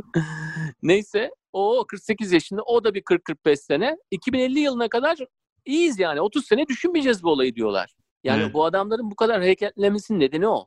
Zaten 30 e... sene boyunca Hı-hı. o ülkenin en yüksek mahkemesinin başında sizin 5'e 4 veya zamanla 6'ya 3 bir tane avantajınız olacak. Öyle mi?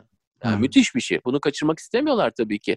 Trump seçilemezse ne olacak? Bir daha hiçbir zaman bu şansa sahip olamayabilirler. Yani belki de seçimden bile önemli bir şey biliyor musun bu? Kesinlikle önemli. Yüzde yüz önemli. Çünkü ya onu şöyle tabloyu netleştirmek için söyleyelim. Trump sadece bir dönemde üç yüksek yargıç atamış olmayacak. Aynı zamanda o yargıçların hepsini yani e, Gorsuch 49 yaşındaydı. Kavanaugh 53 yaşında. Eğer bu kadını da seçtirirse bu da 48 yaşında. 50 yaş averajıyla şu ana kadar herhalde en genç yargıçları atamış olacak yani. Ee, ve yani geriye kalan yani Gorsuch, Kavanaugh ve bu kadın e, Trump'ın atadıkları bunlar zaten hepsinin e, çeşitli oranlarda dindar ve tutucu oldukları ortada. E, onun dışında zaten Roberts, George W. Bush'un atadığı başyargıç. E, Clarence Thomas var, 72 yaşında. E, o da yine e, Bush'un atadığı bir e, başyargıç. Baba Bush'un atadığı. E, Stephen Breyer var. E, o Clinton'ın atadığı ki 82 yaşında. Yani Allah uzun ömür versin ama yani sırada o görünüyor en azından. E, Samuel Alito o da Bush'un atadığı, çocuk Bush'un atadığı. E, ve iki tane de Obama'nın atadığı kadın yani iki kadın bütün kadınlar zaten demokratlardı. Evet. İki tanesi Sotomayor ve Kagan. E, Kagan. E şimdi yani bu dediğin gibi biraz önce sadece yani Roberts birazcık daha ortada takılmaya çalışıyor özellikle son zamanlarda benim açımdan baktığımda. E, ama yani zaten muhafazakar ağırlıklı bir jüri var, e, mahkeme var.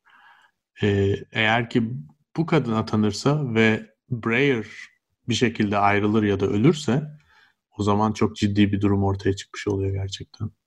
Yani o zaman gerçekten e, 6'ya 3 değil 7'ye 2 falan bile de olabilir yani.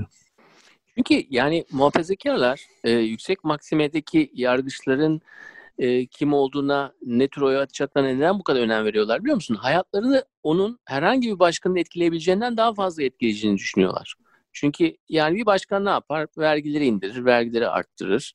İşte Müslümanlar girmesin, Müslümanlar girmesin diye şey yapar. Yani bu bu tuzu kuru guru için e, mahkemenin alacağı bu ana kararlar esasında hayat stillerini korumaları için hayat stillerini korumaları için buna daha fazla önem atfediyorlar. Evet. Anladın mı? Yani e, onun için Trump'ın ilk haberi aldığı zamanki halini görecektim. Böyle e, gerçek bir reaksiyon veriyor. Yani üzülmüş yani gören üzülmüş der yani. Üzülmüş gibi yaptı gerçekten. Ama aynı anda da şeyi görmen lazım. Bir çocuk gibi çocuk gibi seviniyor. Yani bir şey var orada. Ne yapacağız gibi. Mitch McConnell bu olduğu zaman adam düşünüyor. Yani tabii ki atayacaklar, atamaya çalışacaklar. Elinden geleni yapacaklar ama heyecanlanıyorlar. Çünkü böyle bir şansa sahip oldular. Bunu da kaybetmek istemiyorlar seçimlerden daha önemli. Erken seçim. yani sen adını 40, koydun evet güzel. 45 günde iki tane seçim olacak. Yani bu bir güç gösterisi tabii aynı zamanda. Evet. Yani Şimdi bunu bakın zorlayarak yaptırmaları seçimi etkileyecek bir karar. Yaptıramamaları da yani bu olay artık seçimin önüne geçmiştir onu sana söyleyeyim. Yani bu iş olacak mı olmayacak mı meselesi seçimin sonucuna birebir etkide bulunacak. Çünkü eğer Trump Tabii. bu işi beceremezse seçimi daha da kötü kaybeder. E, şimdi şöyle bir durum var. Yani zorlamak dediğin ya zorlayarak yapacakları demokratlar tarafında da biz bu işte çok e, köstek oluyor gözükmeyeceğiz hali var. Aynı mesela burada da oluyor ya mesela ana muhalefet şey gözükmeyeceğiz biz işte e, çok aykırı gözükmeyeceğiz diye. Ayasofya açılacaksa açılsın. Aynen. tamam namazı gitmeyeceğiz orada ama hani çok da karşı durmayalım be abi Evet. falan gibi. Hala yıllardır o ayarları tutturmaya çalışan bir parti yani. Yazık diyorum Allah. Ömürleri törpülendi de. E, e, olay şu. Eskiden filibuster vardı. Filibuster herhangi bir şey komisyondan e, komisyondan geçse dahi bunu senatoda e, oylamayı geciktirmek için çok uzun konuşmalar yapılabilirdi. Up uzun konuşmalar yapıyorlar. Bazen Amerikan tarihinde var yani adamlar bayılacak bir hale geliyorlar konuşma yapıncaya kadar. Çünkü oylamayı geciktirip geciktirip geciktirip şey yapılabilecekler. Yani oylama olmadan bu işi geçiştirebilecekleri gibi. Ama filibuster yasaları değişti. Es- Senatoda filibuster yapmak öyle kolay değil artık. Öyle upuzun konuşmalar yapıp işte oylamayı geciktiremiyorsun. E, demokratlar da aynı zamanda nasıl oynayalım kartımızı, ne oynarsak daha iyi olacak diye onu da düşünüyorlar ama çok karşıt olarak da gözükmek istemiyorlar. E, e, ilginç, e, tam böyle Washington koridorlarına e, mahsus bir e, şey olacak. E, bir, e, bir, bir, bir, bir buçuk iki ay yaşanacak. E, ve e, doğrusunu söylemek gerekirse bu konuları konuşmaya başladığımızdan beri hani e, biraz dedim ya e, kirli hissediyorum. E, kirli dünyalar bunlar gerçekten de. E, ama olayın da keyfine de varıyorsun ya. Bu kirlilik içerisinde bir keyif varmış Mahir. Bunu da anlamış oldum. E, Çünkü öyle bir durum ki yani e, Amerikan e, politika dünyasına 2020'de olan e, bir tane kibriti çaktın, ikinci kibriti çaktın, üçüncü kibriti çaktın. İşte pandemi dedin, şu dedin, bu da yani bu da son kibrit oldu. Önümüzdeki artık 5-6 haftada bir tane daha kibrit atılır mı diye merak ediyorum yani. Rusya'dan da bir adım bekliyorum artık. Sen son oldu diyorsun da ben daha yeni başlıyoruz diye düşünüyorum Onur. Yani o zaman hocam zaman mı şey olacak? Zamanı sıkıştıracağız yani? 5-6 haftada bir şeyler daha olacak. Bir şeyler daha kesin zamanı olacak. bükeceğiz. Kesin olacak. Ama bu bu önemli bir gelişmeydi. Yani bu noktaya kadar olan konuştuğumuz her şey aşağı yukarı beklenen hani belki biraz bir iki tane aşırısı olmuş olabilir ama e, bu da beklenen bir şeydi aslında. Yani Ginsburg zaten yaşlıydı, kanser hastasıydı vesaire. Ama bu iş gerçekten seçimin şeyini değiştirdi, rayını değiştirdi şu an ki senin biraz önce söylediğin gibi seçimden çok da yani yüksek mahkeme yargıcı seçmek Amerikan başkanı seçmekten çok da önemli bir şey. Ne olacak sence peki önümüzdeki günlerde? Ee, yani yargıç konusunda mı yoksa diğer konularda? Yargıç konusunda. Bu hafta bence Trump kesinlikle bu adayı çıkartır. Benim tahminim o. Yani bu hafta yetişmesi 10 gün içinde. Ee, ondan sonra da e, demok şey Cumhuriyetçilerin senato durumuna göre iş ya çok hızlı ilerler ya da e, bir şekilde sürüncemede kalır diye düşünüyorum ama e, bir iki gün daha var yani çok çok yeni bir haber gerçekten hala. Yani bir gün bir iş günü bile olmadı yani haber olalı. Hafta sonunu yaşadık sadece. E, ama ben Trump'ın çok bekleyeceğini zannetmiyorum. Mitch McConnell'la da anlaşmış gibi görünüyor zaten. O yüzden yani değnekçiler de yanında olduğu için e, hızlı ilerlemek isteyecekler. Diğer senatörlere bakacak iş ne yazık ki. Yani demokratların çırpınmaları ya da RBG ama böyle vas- vasiyet verdi falan bunlar yani haftalardır konuşuyoruz yani. o tarafla ilgili bir konu değil yani. Onlar onu dinlemeyecek tabii ki. E, ama önemli olan Cumhuriyetçi senatörler e, iki tanesi hayır dedi. Dediğin gibi katılıyorum. E, Mitt Romney'nin de hayırcı olacağını düşünüyorum ama daha fazlasını bulabilecekler mi bu hafta göreceğiz. Şimdi e, birçok yani teamül dedik burada. E, kanun, kurallar ve teamüller tabii 2016'da Obama'ya bunu yapan birçok insan şu an hala senatoda. Senatoda o, o kadar büyük bir değiş, dönüşüm olmuyor. E, bazı şeyler 6 senede de, yani e, senatonun özelliği o. Yani yıllarca junior senator, senior senator diyorlar. Niye senior senator oluyorsun? 20-25 sene e, o görevde kalınca senior senator oluyorsun. Ondan önce de junior diyorlar. Obama da junior senator'dı zaten. E, iki sene zor dayandı. Hemen başkanlığa gitti çünkü dayanamayacaktı yani yapamayacaktı senatörlüğü. Çünkü hep yani devamlı devamlı birbirinin ağzının içine bakan o koridorlar içerisinde e, o koridorlar içerisinde pazarlık üzerine pazarlık pazarlık üzerine pazarlık yapılan bir şey. Yani ve e, aynı insanlar 2016 yılında birçok aynı insan e, bu oylamayı geciktirirken, bu konuda hiçbir şey yapmazken Lindsey Graham denilen geçen hafta bahsettiğim adam e, Anayasa Komisyonu şey başkanı olarak e, komisyon başkanı olarak bu konuda hiçbir şey yapmadı ve dedi ilk dört yıl sonra aynı şey olursa da aynı şeyi yaparım dedi ve lafını yiyecek.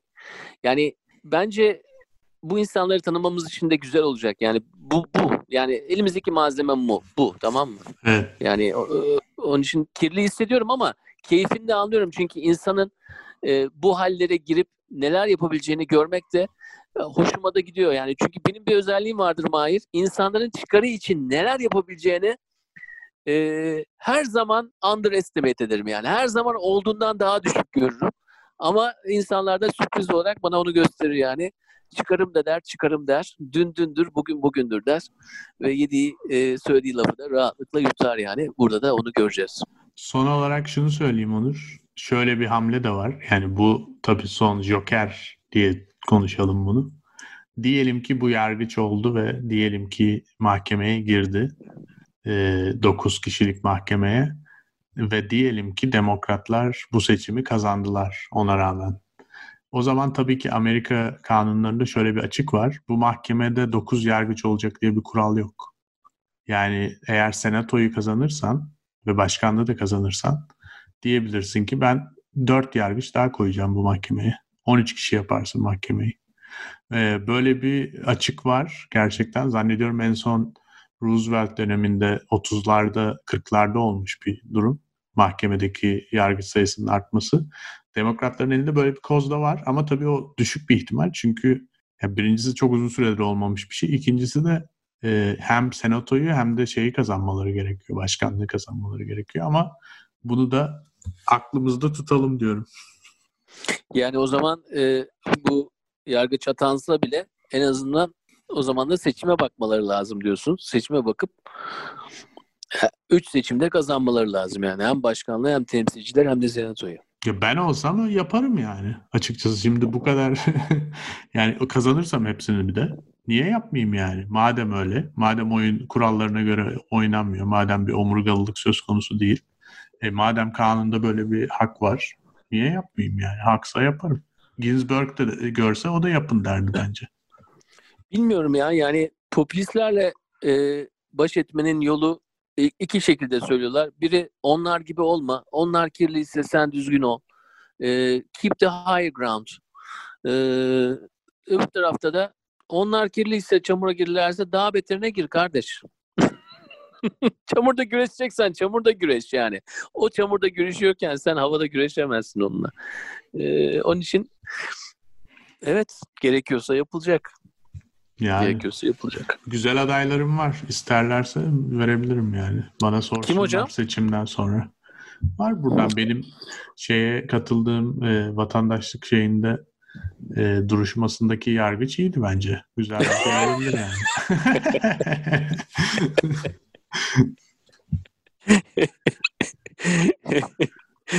Mahir senin bu şeyi çok seviyorum. Yani dünyadan alıp böyle onları şey yapıyorsun ya e, küçük dünyalarımızı büyütüyorsun ya onu çok seviyorum. Abi adam Brooklyn'de federal yargıç olmuş. İtalyan eli yüzü düzgün bir çocuktu yani. Bence bayağı Bak bak bir de öyle satarsın adamı. Onu değil kardeşim biz burada yani okumuş yargıç olmuş. şey yapmıyoruz yani. E, aday göstermiyoruz. Koskoca yargıç anladım. Güzel. Evet. Onurcuğum bakalım haftaya neler olacak. Hadi bakalım. Gelecek hafta görüşmek üzere Mahir. Görüşmek üzere.